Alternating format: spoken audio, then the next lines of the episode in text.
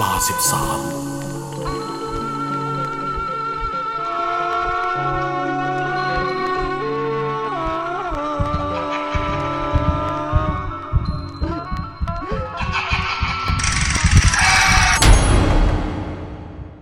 ศพที่สิบเอ็ด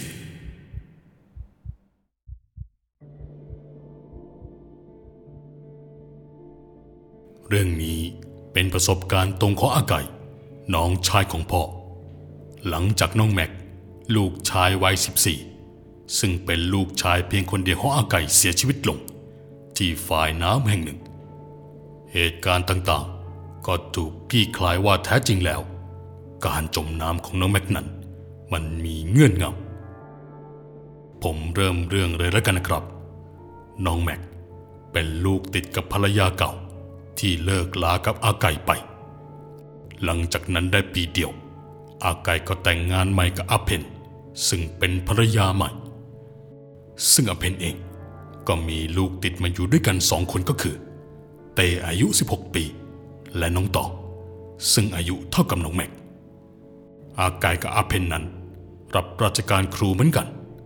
ซึ่งโรงเรียนที่สอน อยู่ห่างจากตัวเมืองค่อนข้างหลายกิโลทำให้พอทั้งสองคนแต่งงานกัน ก็ตัดสินใจย้ายมาอยู่บ้านพักครู ซึ่งจะอยู่ติดกับตัวโรงเรียนแห่งนี้เลยครับ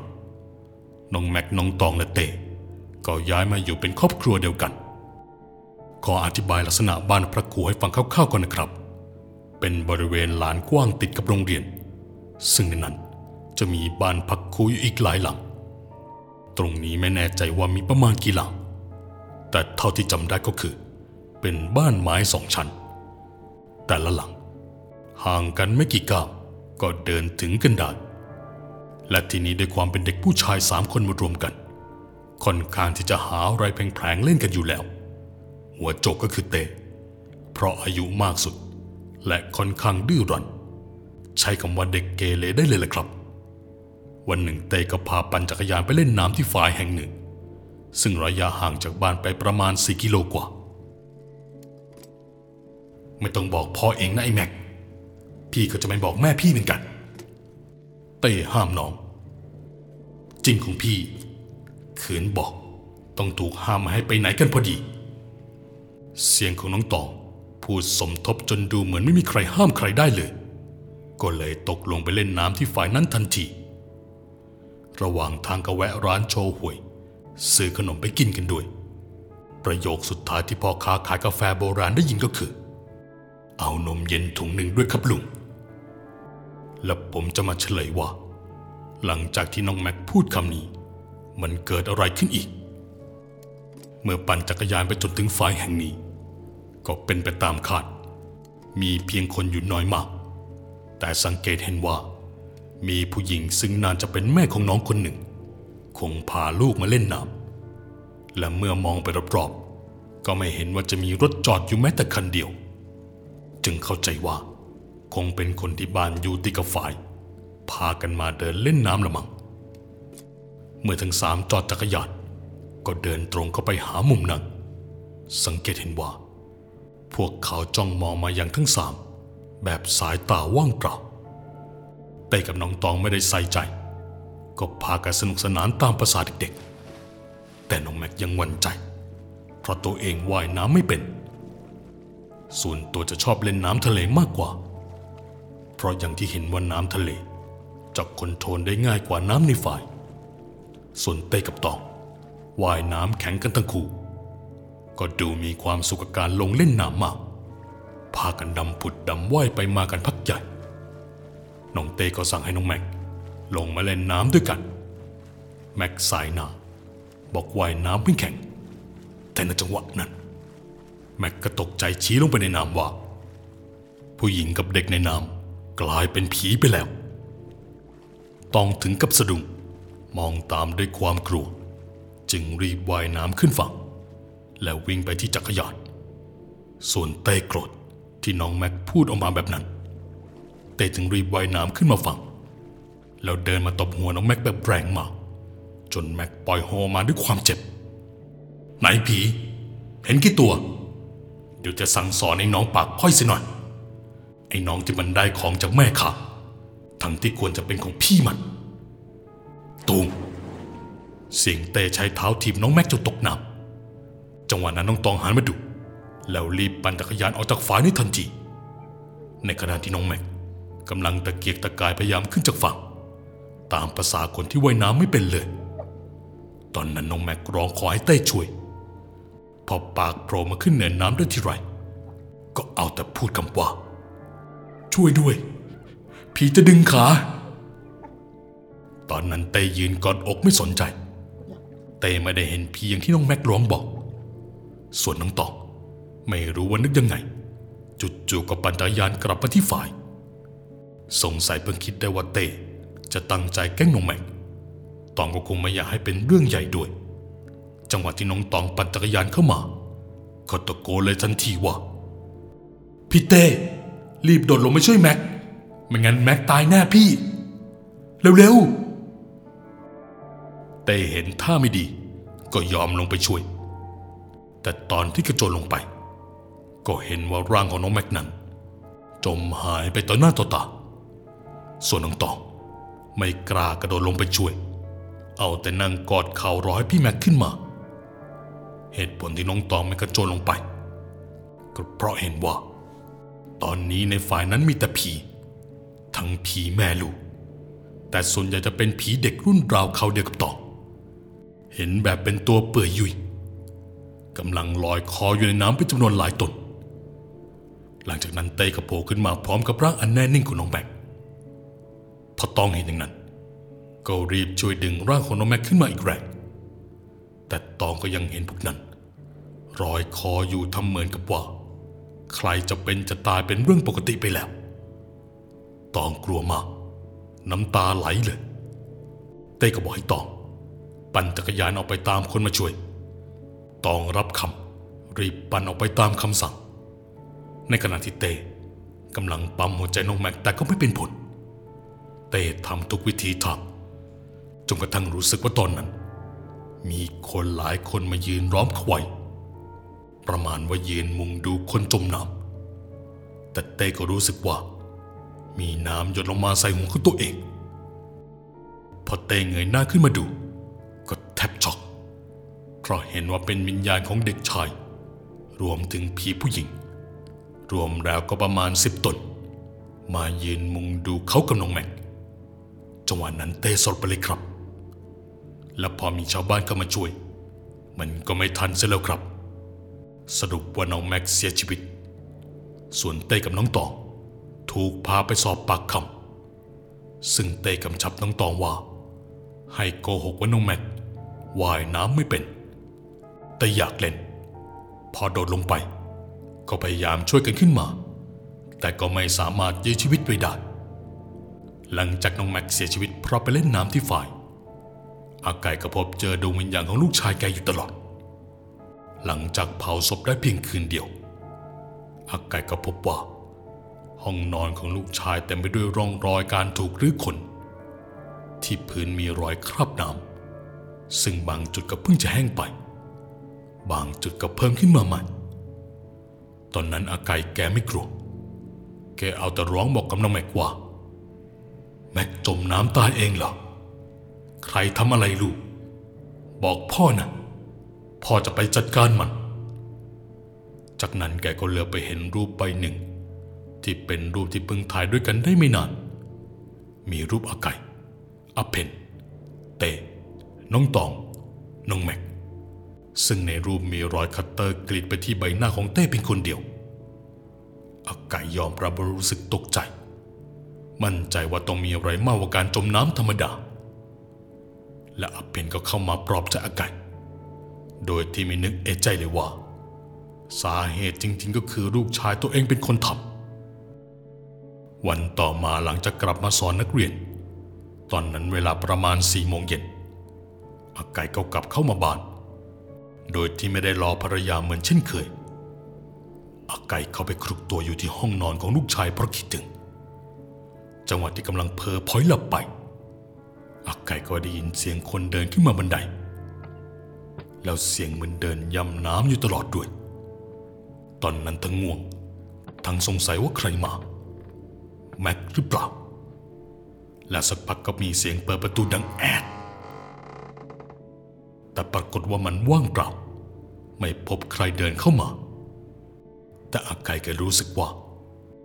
หางตาข้างขวามีเงาคนยืนอยู่ ก็เลยค่อยๆไล่สายตาหันไปดู ปรากฏว่าเป็นน้องแม็ก ที่นั่งห้อยขาอยู่บนตู้เสื้อผ้าซึ่งนั่งแบบหลังงอๆนะครับ ใบหน้าซีดเผือด คือจำแทบไม่ได้ว่าเป็นแม็ก จังหวะนั้นอาไก่สะดุ้งเลยครับ เพราะเป็นใครใครก็ตกใจ แกบอกว่าน้องแม็ก พยายามสื่อสารว่าเรื่องเกิดขึ้นได้ยังไง คือจะพูดแต่ก็มีอะไรบางอย่าง ดึงร่างของน้องแม็กให้อันตรธานหายไปทำให้อาไก่ ต้องปล่อยหัวออกมาอีกระรอกแล้วเดินทางไปพบตำรวจเจ้าของคดีนี้อีกครั้งซึ่งตำรวจก็ไม่ได้นิ่งนอนใจ เร่งสืบจนได้รู้ความจริงจนได้ ที่ผมเล่าค้างไว้นั่นแหละครับ ว่าพอน้องแม็กพูดออกมาว่า เอานมเย็นถุงหนึ่งครับลุงนั่นเป็นคำพูดสุดท้ายของน้อง แต่หลังจากที่น้องพูดอย่างนั้นป้าเจ้าของร้านที่เดินทำนู่นนี่นั่นอยู่เกิดไปได้ยิน เต้พูดกับน้องตองว่า เดี๋ยวพี่จะแกล้งมันให้เข็ดอยากมาแย่งของที่พี่ควรจะได้ไปจากแม่ เฮ้ยมันจะดีหรือพี่ แล้วพี่จะแกล้งอะไรแม็กมัน มันยิ่งไม่รู้เรื่องอยู่ คอยดู เดี๋ยวรู้เอง พอป้าเจ้าของร้านได้ยิน ก็ไม่ได้นึกเอะใจอะไร เข้าใจว่าคงเป็นการหยอกล้อน้องชายเล่นเฉยๆ ก่อนสามคนนั้น จะปั่นจักรยานไปต่อ ป้าก็ทำทีถามไปเที่ยวไหนกัน แถมยังแถมขนมมาให้เพิ่มอีกด้วย ตองตอบป้าไปว่า ไปเล่นน้ำกันที่ฝ่าย ลุงเจ้าของร้านก็ตกใจ บอกว่าอย่าไปเล่นเลย เพราะไม่มีเด็กที่ไหนเข้าไปกันแล้ว ไม่มีแม้แต่คนเดียว อย่าไปกันเลยลูก พากันไปเล่นที่อื่นเถอะที่ฝ่ายมันมีอะไรครับลุง ต้องเป็นคนเอ่ยถามขึ้นมา ลุงจึงตอบว่ามีเด็ก จมน้ำตายทุกปี ฝ่ายน้ำลึก ทางเข้าก็เปลี่ยว จึงเวลาจมน้ำก็ไม่มีใครช่วยได้เพราะบ้านคนแถวนั้นอยู่ห่างจากฝ่ายเยอะเลย ลุงย้ำเตือนอีกครั้งว่า ให้ไปเล่นที่อื่นกัน แต่ก็ยังดึงดัน แกล้งหลอกลุงป้าไปว่า เปลี่ยนใจแล้วแหละพวกผมจะไม่ลงเล่นน้ำ แต่จะไปนั่งกินขนมกันเฉยๆก็ได้ เพราะไหนๆก็มาแล้ว ในเมื่อเตือนแล้วเด็กไม่ฟัง ก็ยอมปล่อยผ่าน เพราะในเมื่อเด็กบอกว่าจะไปแค่กินขนม ไม่ลงน้ำลุงก็วางใจ ส่วนป้าก็ติดขายของให้ลูกค้าคนอื่นอยู่ ไม่ทันได้เล่าให้ลุงฟัง พอเหตุการณ์นี้ผ่านไปได้สักระยะตำรวจก็มาสอบปากคำคนระแวกนั้นด้วย ไม่นานเรื่องก็มาเฉลยว่า คนที่เป็นสาเหตุให้น้อง ต้องจมน้ำตายก็คือเด็กเพราะป้าเจ้าของร้านเล่าว่าแกได้ยินอะไรมา หลังจากนั้นน้องตองก็ถูกตำรวจสอบปากคำอีกครั้ง ซึ่งเขานี้ให้การวกไปวนมา เหมือนจำเรื่องไม่ได้ และเป็นเพราะกลัวว่าตัวเองจะมีความผิดไปด้วย สุดท้ายตำรวจก็สามารถเค้นเอาความจริงจากปากน้องตอง ออกมาจนหมดเปลือก อาไก่ถึงก็ทำใจไม่ได้ จะเอาเตเข้าคุกให้ได้ แต่ด้วยความที่อายุของเต ยังไม่บรรลุนิติภาวะ ก็ได้แต่เข้าสถานพินิจไป แต่ก่อนหน้าที่ตำรวจคุมตัวเต้ไป เต้ได้เล่าว่าอาเพนฟังว่า เมื่อคืนเต้นอนไม่ได้เลย น้องแม็กมาขอให้ไปแทนที่นอนมาปรากฏตัวในสภาพแบบเสื้อผ้าชุดเดิม ที่ไปเล่นน้ำกัน แต่พอเต้ปฏิเสธ ก็ทำให้น้องแม็กโมโหมากกระโจนตัวมานั่งคร่อม บีบคอเต้จนรู้สึกว่าหายใจไม่ออกจริง หลังจากเต้โวยวายก็เหมือนน้องตองเปิดเข้ามาในห้องนอนเต้พอดีทำให้วิญญาณของแม็ก หันไปพยายามสื่อสารน้องตอง น้องตองเห็นก็ตกใจ วิ่งหนีออกไปจากห้อง แต่วิญญาณน้องแม็ก วิ่งตามจนน้องตองสะดุดขาตัวเองตกบันได และน้องแม็กก็ชี้หน้าตองและพูดว่า รู้เห็นเป็นใจ แต่ดีที่น้องตองก็ไม่ได้บาดเจ็บตรงไหน ซึ่งเมื่อเรื่องคดีผ่านพ้นไป ผมจะเล่าประวัติของฝ่ายแห่งนี้ว่าทำไมถึงมีเด็กจมน้ำเสียชีวิตมากขนาดนั้น เพราะผมไปได้ยินมาว่า เมื่อ 15 ปีก่อน ซึ่งมีพ่อแม่และลูกชายอีกสี่คน คนน้องจมน้ำเพราะเป็นตะคิว แต่พี่ชายดันไม่เชื่อ เห็นว่าน้องชายว่ายน้ำเก่ง ก็คิดว่าถ้าว่ายไปช่วย คงถูกแกล้งเหมือนครั้งก่อน แต่สุดท้ายน้องจมน้ำเสียชีวิตจริง ๆ เพราะน้องเป็นตะคิวจริงไม่ได้หรอกด้วยความที่แม่รักลูกชายคนเล็กมาก แม่รอให้สามีกับลูกชายงมหาลูกไม่ไหว แม่กระโดดลงน้ำเพื่อไปช่วยลูกในทันที จนสุดท้ายแม่จมน้ำเสียชีวิตไปอีกคน รวมทั้งหมดเป็นสองศพที่เสียชีวิตอยู่ที่ฝ่าย ต่อมาก็มีเด็กไปเล่นน้ำและจมหายอยู่เรื่อยๆ เรียกว่าเฮียนมาก เพราะเส้นสังเวยไปทุกปี ชาวบ้านจึงพากันสั่งห้ามมาให้ลูกหลานไปที่ฝ่ายนั้น แต่ก็มีเด็กดื้อแอบไปเล่นน้ำอยู่ดีครับ แต่ถ้าบ้านไหนเด็กหาย ก็ให้ไปตามหาที่ฝ่ายก่อนเลย ว่ากันว่าเฮียนขนาดนี้ เพราะสองแม่ลูกต้องการคนมาอยู่ด้วย บางก็ว่าเป็นเพราะน้ำมันลึกและไหลเชี่ยว ฝ่ายนี้ไม่ใช่สถานที่ที่ควรไปเล่นน้ำตั้งแต่แรก แต่ส่วนตัวผมก็ก้ากึ่งนะครับ เพราะได้ยินมาว่าเด็กที่รอดมาได้ มองเห็นเพื่อนตัวเองถูกมือสีเทาๆกดศีรษะให้จมน้ำคือเห็นแบบนี้มาสองคนแล้ว ส่วนบางคนก็บอกว่าได้ยินเสียงผู้หญิงร้องไห้ พอมองลงไป เห็นว่ากำลังว่ายน้ำอยู่ในฝ่าย ซึ่งก็พากันจ้องมองแต่สักพักเพื่อนตัวเองก็กระโจนลงไปในน้ำว่ายไปไกลผู้หญิงคนนั้น จังหวะที่ว่ายถึงตัว ผู้หญิงคนนั้นก็เงยหน้าขึ้นมาบนเหนือผิวน้ำดวงตาถลนออกมานอกเป่า ใบหน้าเน่าเฟะริมฝีปากสยายยิ้มสุดสยองจากนั้นก็กอดร่างของเพื่อนคนนั้นดำลงไปในน้ำด้วย ส่วนทุกวันนี้ที่ฝ่ายนั้น ผมรู้มาว่าเขาสร้างรั้วสูง ติดป้ายห้ามบุคคลภายนอกเขา หลังจากมีกรณีของน้องแม็กเกิดขึ้น ผมก็ได้ยินมาว่า น้องแม็กเป็นศพที่ 11 ที่ตายจากการจมน้ำที่ฝ่ายแห่งนี้ ล่าสุดผมก็ถามว่าอาไก่เป็นยังไงบ้างอาไก่ก็ทำใจได้อยู่บางแล้ว คิดถึงก็ได้แต่ทำบุญไปให้ลูกชาย ส่วนทุกวันนี้วิญญาณน้องแม็กอาไก่ได้ยินแต่เสียงนะครับ เป็นเสียงเดินย่ำน้ำแค่นั้นเลย ไม่มีเห็นเป็นตัวเป็นตนแล้ว และทุกวันนี้อาไก่ ได้ขออยาขาดกับอาเพนไปแล้วนะครับ ตั้งแต่ที่รู้ว่าเต้ทำอะไรไว้กับลูกชาย สุดท้ายแล้วเรื่องนี้ จบแบบที่ไม่ควรจะเป็นนั่นหรอกครับ เพียงแต่บทลงโทษของเต้อาจจะดูเบาไป เพราะเขายังไม่บรรลุนิติภาวะ แต่ผมคิดว่ามีเด็กก่อเหตุแรงๆอยู่เยอะ แต่ทุกวันนี้ก็ยังเดินปะปนกับคนทั่วไป ผมแอบคิดนะว่า หากวันหนึ่งเขาเติบโตมา จะเป็นผู้ใหญ่ที่ดีได้เหรอ เขาจะไม่กลับไปกระทำความผิดแบบตอนอายุน้อยหรือเปล่า ก็ขอภาวนาให้ทุกอย่างดีขึ้นนะครับ และเรื่องราวทั้งหมดก็จบลงเพียงเท่านี้